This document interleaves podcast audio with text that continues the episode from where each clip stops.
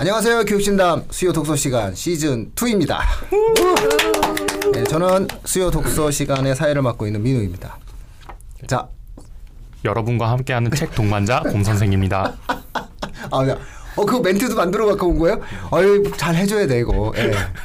쌤은? 동반자의 친구 채쌤입니다. 아, 이제 드디어 이제 저희가 네. 소개하고 시작하게 되었습니다. 자, 오늘 책은 우리가 빛의 속도로 갈 수 없다면이라는 책인데요. 네. 자, 그러면 한번 어, 이 책에 대해서 궁금해하시는 에, 청취자분들을 위해서 에, 2분 퀵 서비스 한번 시작해 주시죠.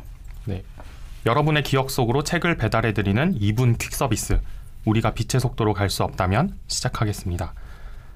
여러분이 마지막으로 감상한 F- SF 영화는 무엇인가요? 또 소설은 무엇인가요? SF 장르를 그다지 좋아하진 않으시나요? 현실에서 일어나지 않을 것 같은 내용 때문에 허무맹랑하다고 생각하시나요? 장황한 과학 용어가 주르륵 늘어질 때마다 영 모르는 내용일 것 같아서 SF에 다가가지 않으시나요? 당신이 SF를 읽지 않는 또 읽지 않았던 이유는 무엇인가요? 그러면 다음과 같은 SF 소설이 있다면 믿으실 건가요? 지구로 떠나는 우주 여행에서 사랑을 깨닫는 게 성인식 행사인 소설. 미지의 존재와 조우에 소통하면서 공감하는 과정을 그린 소설. 우리가 어린 시절을 기억하지 못하는 게 인간다움을 부여하는 외계의 존재 때문이라고 말하는 소설. 더 멀리 갈 수 있는 기술의 발견 때문에 갈 수 없게 된 가까운 행성에 사는 가족을 그리워하는 소설. 추모공원을 대신하는 mind uploading 센터에서 사라진 엄마를 찾아 헤매는 소설. 감정을 찾아 헤매다 감정을 드러내는 물건을 옆에 두려 하는 소설. 굴레를 벗어나 바다로 가버린 소수자 이모를 생각하며 우주로 나아가는 소설. 여기에 사랑, 공감, 그리움, 두려움, 상실감 같은 감정을 전면에 내세운 SF 소설이 있습니다. 2019년을 휩쓴 사- 화제의 소설 인터넷 서점 알라딘 선정 2019년 올해의 책 한국 SF 소설이 쌓아 올린 성과를 보여주는 따뜻한 소설 김초엽의 단편집 우리가 빛의 속도로 갈 수 없다면입니다. 아이고 이렇게만 하면 이건 거의 뭐 그 출판사에서 예, 상 줘야 돼요. 알라딘에서. 알라딘에서 상 주고 출판사에서 상 주고 뭐 이거 뭐 엄청난데 이거 이 알라딘이 이제 우리나라에서는 아마존이잖아요, 그죠? 예. 야, 굉장히 재미난 소설인가 봐요. 아, 네. 저도 예, 저도 이 책을 제- 접하게 된 계기는 선물을 받아서 그러니까 제목 이미 이런 소설이 히트를 쳤다는 건 이미 알고 있는 상황에서 선무를 받았는데 누가 선물해줘요? 책은? 이 어. 친구 동반자? 아니요 그렇진 않고요. 표정 보니까 내가 그럴 리가라는 표정. 아까 좀 전에 내가 그럴 리가 이런 표정. 네. 아, 저좀 일, 시- 시청자 여러분 제가 좀 111이 있는데요. 몇- 좀 전에 제가 저기 그 토스트 사다 줬거든요. 그랬더니 갑자기 아니 추어탕을 싸와야지 왜 토스트 싸우냐 그러면서 얘기하시니까 여름이니까. 여름이니까 그러니까 예, 그럴 표정은 절대 짓지 않으시는 저그 누가 사준 거예요? 아, 네. 우린 그런 게 관심 아. 이 있어. 예, 같이 독서 모임 하는 친구가 사줬어요. 아 독서 모임도 합니까? 어, 네, 지금은 안 하는데 예전에 좀 했었습니다. 야, 요즘에 삶이 정말 건전하신 분들이 굉장히 많아요, 세상에. 아, 네. 어떻게 재밌게 읽으셨어요?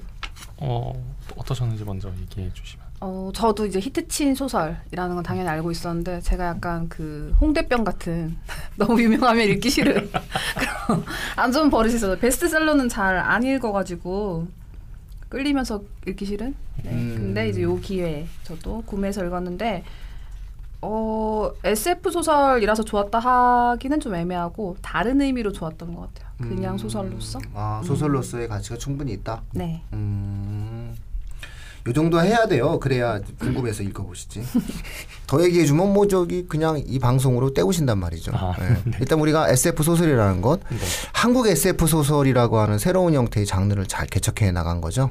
어, 개척이라기보다는 예, 요새 SF 작가분들이 이 갑자기 툭 튀어나온 것 같다는 그런 느낌을 좀 별로 안 좋아하는 음. 그런 반응들이 있어서 이제 그 문학상이라고 하는 어떤 제도 때문에 한국에서는 소설 그러면 약간 순문학이라는 음. 이미지를 많이 떠올렸는데 아니면 아예 대중 소설이거나 네, 밑바닥에서 이제 SF라는 소재를 가지고 어, 작품을 써내려 왔던 작가들이 이제 꾸준히 있었고 이제 그렇게 만들어진 작가층이 모여서 쌓아 올린 성과라고 이 소설을 볼 수 있을 것 같습니다. 음, 아, 네. 이 정도면 충분히 어느 정도는 소개가 된 것 같아요. 자, 그러면 이종 보통 키워드로 한번 넘어가야 될 것 같은데요. 네. 자, 어, 제가 꼽은 키워드는 한계입니다. 음, 아, 이 책에서는 한계라는 키워드가 네. 그리고 요즘? 제가 생각하고 있는 토픽. 네. 요즘 제가 빠져 제발 한계. 이런 거 생각하지 마. 어, 한계를 딱 생각하는 순간 그 이, 이상이 또 나눈다니까. 아우 그러지 마세요. 음. 네, 일단 뭐 얘기를 하자면 제가 책을 굉장히 좀 많이 팔았어요. 책이 너무 많고 음. 이사할 때마다 감당이 안 돼서 계속 팔았는데 요즘은 다시 이제 마음이 바뀌었어요. 안 팔지 말자. 이 책을 왜 팔아요? 쌓아두고 그- 가, 갖고 다니는 거야. 너무 자가가 아니라서 자가가 아니라 아, 그냥 그냥 막 이렇게, 이렇게 쌓아두는 거야. 그러니까 책과 책, 책 먼저 쌓고 난, 난 거기서 이렇게 이렇게 이렇게 자면 되지 왜? 왜 그래? 예? 예. 그래서 이제 책을 저는 이제 안, 안 팔겠다라고 다짐한 게 책을 꽂아두면 그 꽂아둔 책을 보는 것만으로도 행복하지. 감정이 느껴져요. 그럼요. 네, 내가 그때 그- 어떤 상태에서 저 네. 봤다. 네, 그 추억 회상. 걔랑 헤어지면서 봤다. 아니면 같이 읽었다. 이런 다 나타나는데 어떻게 맞아요. 그걸 그걸 생각을 팔면 해요? 사라지더라고요. 그럼요. 네, 안 보이면 끝이야. 안 보이면. 이 책에도 단편으로 들어가 있는 것 중에 감정의 물성이란 단편이 있는데 거기도 이제 그 물건을 가지고 감정을 느끼게 되는 그런 소재가 나오는데 저는 책이 그런 역할을 하고 있다라는 생각이 들더라고요. 그러니까 그 책을 보면 감정이 느껴져요. 아, 그럼요. 우리가 음악을 들어도 그런 느낌이 나고 영화를 봐도 그런 느낌이 절대 안. 팔겠다. 마치 내 감정을 파는 것 같은 어, 느낌이 그렇죠. 들어서. 네. 음. 근데 이 책을 제가 이제 다 읽고 한동안 꽂아뒀는데 이 책을 볼 때마다 느껴지는 게 약간 아련한 슬픔 같은 게 느껴지더라고요. 음. 그래서 저는 이 책이 SF 소설이라는 느낌보다는 아직은 좀 순소설에 가깝다라는 음. 느낌을 많이 받아요. 그리고 또 한계라는 생각을 최근에 하게 된 게 저도 이제 독서 모임을 하나 하고 있는데 저는 음. 진행형인데 여기서 이제 슬픔에 대한 토론을 했었어요. 음. 뭐가 슬프냐? 저는 좀 슬픔을 안 느끼는 편이다. 저는 화가 많아서 저는 화가 나지 슬픔은 잘 안 안 느낀다라고 하니까 뭐 다른 분은 또 화는 2차적인 감정이라 그러더라고요. 음. 그 슬픔이 1차고 화가 2차? 뭐 이렇게 말씀하신 분들. 아, 뭐 어렵게 말하는 사람 너무 힘들어.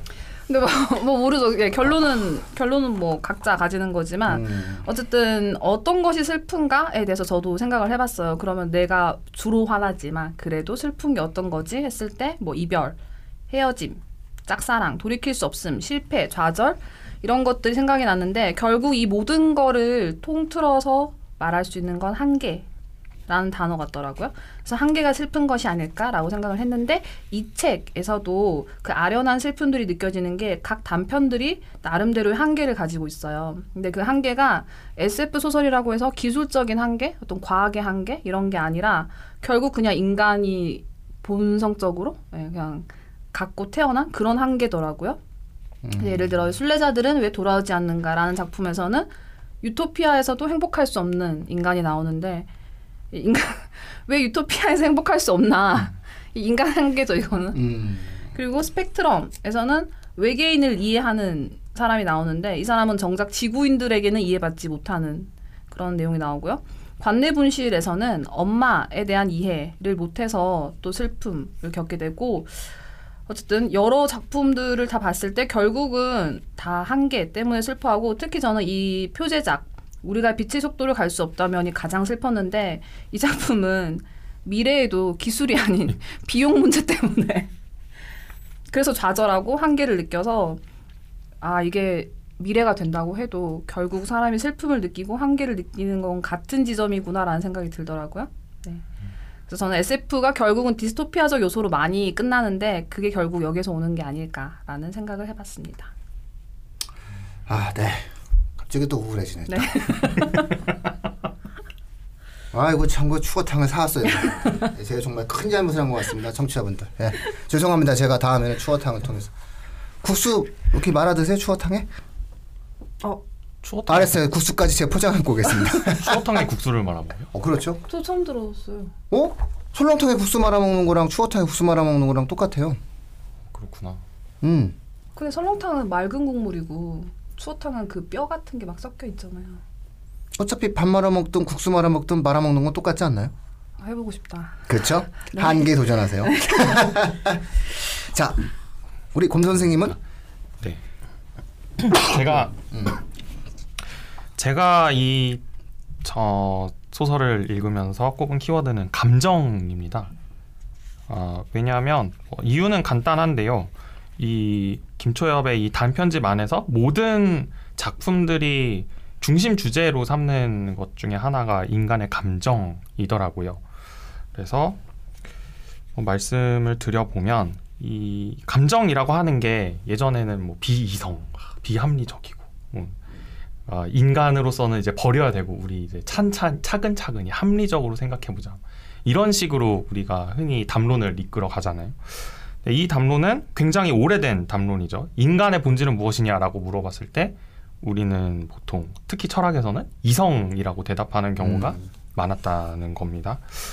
그런데 최근에 어, 다양한 연구들이 인간이 결코 이제 합리적인 존재가 아니라는 걸 보여주고 있는 걸 우리가 알 수 있죠. 우리 저번 주에 봤었던 책, 그 운명의 과학에서도 뇌과학 연구를 해보니까 이게 합리적으로만 움직이지 않는구나라는 걸 우리가 충분히 알 수 있다라는 것이죠. 또 인간보다 훨씬 더 합리적인 존재가 출현한 것도 이런 생각에 많이 영향을 준 것 같아요. 인공지능이라고 하는. 그래서 요새 최근 한 몇십 년 동안 그 철학의 담론 안에서 인간이 뭐냐라고 물어봤을 때 이성보다는 인간에게 고유한 감정이라고 대답하는 경향이 조금씩 보이기 시작을 했어요. 그래서 어, 인간에게 고유한 비합리적 측면이라는 거죠. 단순히 뭐 동물도 왠지 감정이 있는 것처럼 보이긴 하지만 그거 말고 인간에게 고유한 어떤 측면으로서의 감정. 특히 인간의 감정은 어, 합리적일 수 있다라고 보는 게 이 주장을 하는 사람들의 어떤 그 태도 혹은 그 전체적인 경향인 것 같아요. 그래서 이 합리적 감정이라고 하는 거는 어떤 거냐면 내가 그냥 화가 난다고 해서 막 감정을 분출한다고가 하면은 이게 합리적인 표현은 아니잖아요. 음. 그리고 나 나의 화를 받아주는 존재들도 감정을 갖고 있는 존재고 그렇다면은 저 사람이 내가 적당하다고 아, 아, 내가 느끼는 감정에 대해서 적절한 표현이라고 생각하는 수준이 있을 거고 나는 내가 적절하다고 생각하는 수준이 있을 거고 이거 두 개를 맞춰가는 과정에서 이 둘의 어떤 표현의 수위가 딱 들어맞는 순간 이걸 이제 합리적 감정선의 지점 이런 식으로 설명하는 학자들이 있습니다. 그래서 이런 걸 보고서 뭔가 모순적인 표현이긴 하지만 하- 감정의 합리성이다 이렇게 이야기하는 사람들이 있거든요. 근데 뭐 감정에 관해서 이 정도로 정리를 하고 이제 이 소설 안으로 들어가면은. 이 김초엽의 소설 안에서 여러 가지 감정들을 다루는데 이 감정들을 맞춰가는 과정을 각기 다른 모습으로 보여주는 게 이 안에 있는 안에 실려 있는 단편 소설들의 특징이다라고 저는 생각을 해보았어요. 그래서 예를 들어서 그 스펙트럼이라고 하는 단편이 있는데 여기 스토리가 대강 이렇게 됩니다. 그 사고로 우주 멀리 나가게 된 인간이 어떤 행성에 가서 인간 비스무리하지만 인간은 아닌 어떤 존재를 존재들의 무리를 만나게 되거든요. 근데 이 무리랑 딱 처음 만났을 때 쟤네들이 어떤 방식으로 의사소통을 하는지도 모르겠고 제가 나에게서 뭘 원하는지도 모르겠고 그건 저 존재들이 나를 바라보는 시각에서도 마찬가지고.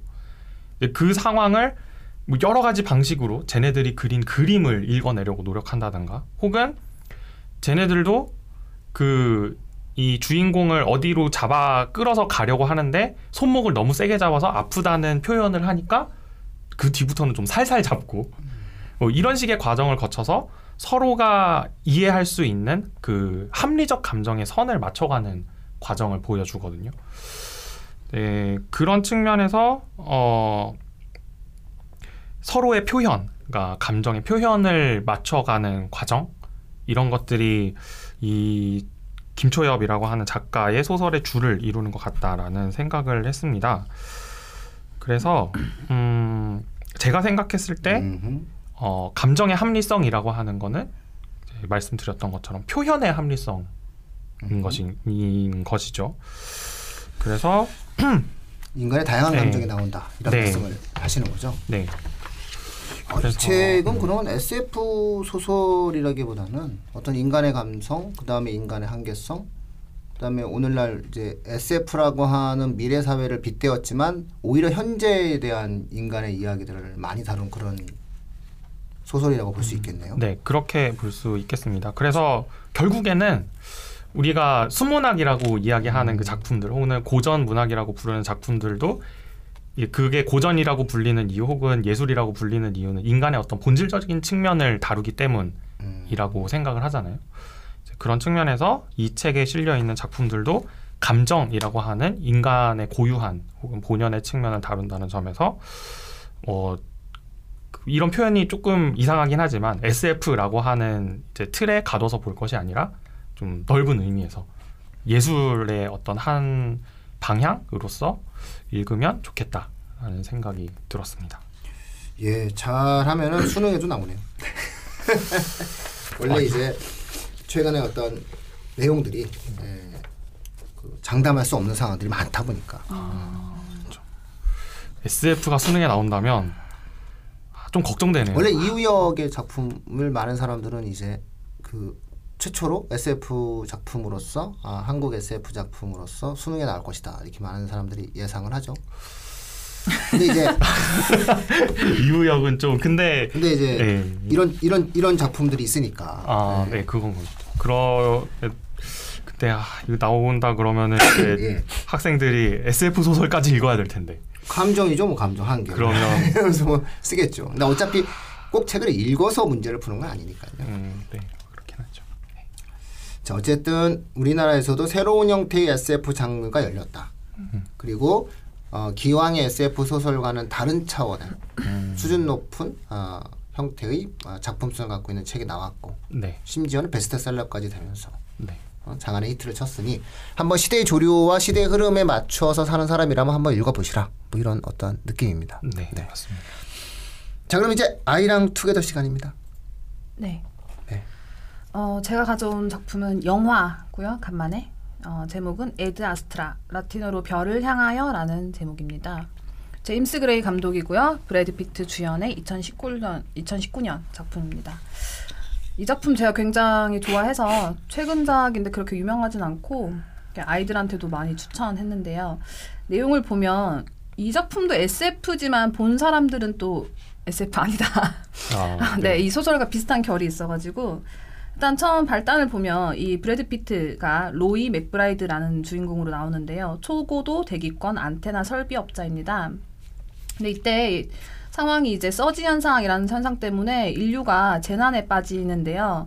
이 현상이 어디서 시작되었냐라는 걸 연구하다가 이 로이의 아버지 클리포드 박사가 옛날에 그 먼 해왕성으로 떠난 우주 비행사인데 30년 가까이 거기 생존해 있으면서 거기 탐사선에서 이 서지 현상이 발생한다라는 그런 연구를 연구 결과를 알게 돼요.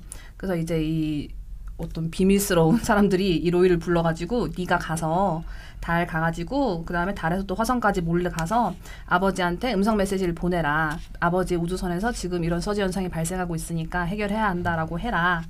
해서 이제 아들이 출발합니다. 근데 이게 뭔가 모험적이라기보다는 계속 아버지와의 관계에 대해 생각하고 아버지를 회상하고 그러니까 아버지는 지금 이 지구에서 유명 인사 영웅처럼 되어 있는 상황인데 아버지가 살아있다는 것 자체부터가 이 주인공한테는 혼란스러운 상황인데요. 이제 가, 그런 뭐 우여곡절을 겪으면서 알게 되는 사실들이 몇 가지인데 첫 번째는 아버지가 알고 보니까 그 통신 장치를 고의로 훼손했다라는 사실을 알게 되고요. 그 다음에 그 아버지가 해양성에 30년 동안 살고 있으면서 지금 정신 이상을 겪고 있는 것 같다. 그리고 만약에 이 아들이 가서 아버지와 교신을 해서 결과가 성공적이지 않을 경우에 아들을 제거해라. 라는 것까지 이제 주인공이 알게 됩니다. 자기 자신을 제거해야 된다는 소식까지요.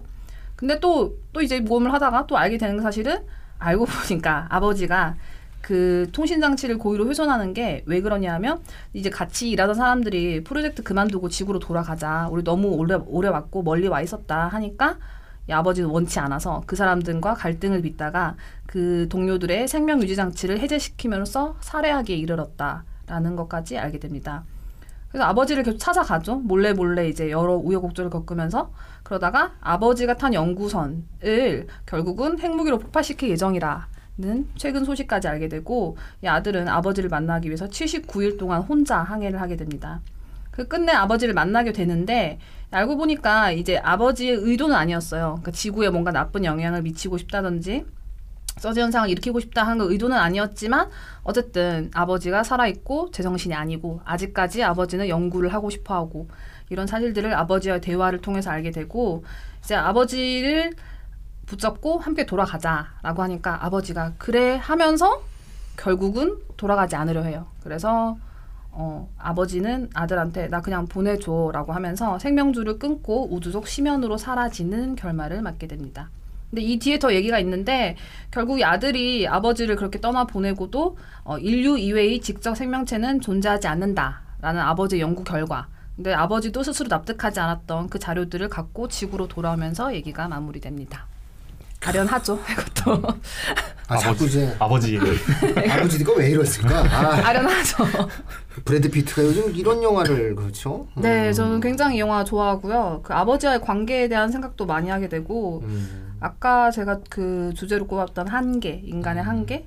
한계라는 생각도 좀 같이 하게 됐고, 음. 결말이 너무 슬픈 거예요. 결국은 음. 그 인류 이외 지적 생명체에 존재하지 않았다라는 결론을 안고 있었던 아버지에 대한 얘기가 굉장히 좀 슬프고 네. 죄송해요. 네, 너무 분위기를 아 아닙니다 지금 아 뭐 좀 힘드네요. 예. 자, 빨리 분위기 바꾸겠습니다. 우리 곰 네. 선생님께서 진행하시는 아이랑 투게더는 네, 저는 어, 넷플릭스 오리지널 드라마 시리즈인 블랙미러를 추천을 드리려고 합니다.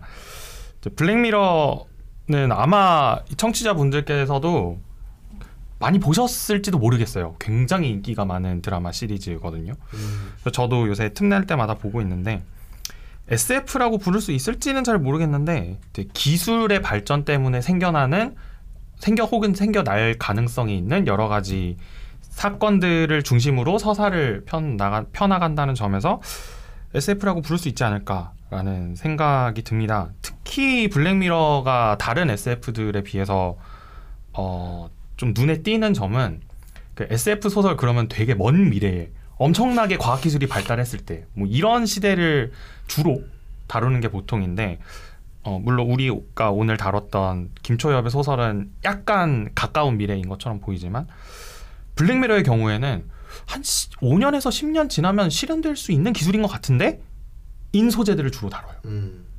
예, 그래서 아 저거 5년 뒤면 실제로 저런 일 벌어질 것 같은데 나는 그때 어떡하지? 라는 느낌을 주는 그 에피소드들이 굉장히 많거든요.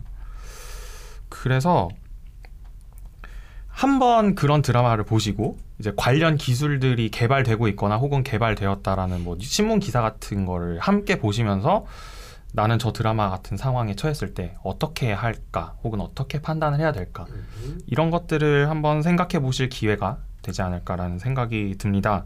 이게 드라마 시리즈이긴 한데 이게 계속 이어지는 건 아니고 각 에피소드가 서로 다른 이야기를 하고 있어요. 그래서 시간 나실 때마다 아무 회나 골라서 한 40분에서 1시간 정도 음. 이렇게 차분히 보시면 아주 재미나게 어, 이번 여름철을 보내실 수 있을 것 같습니다.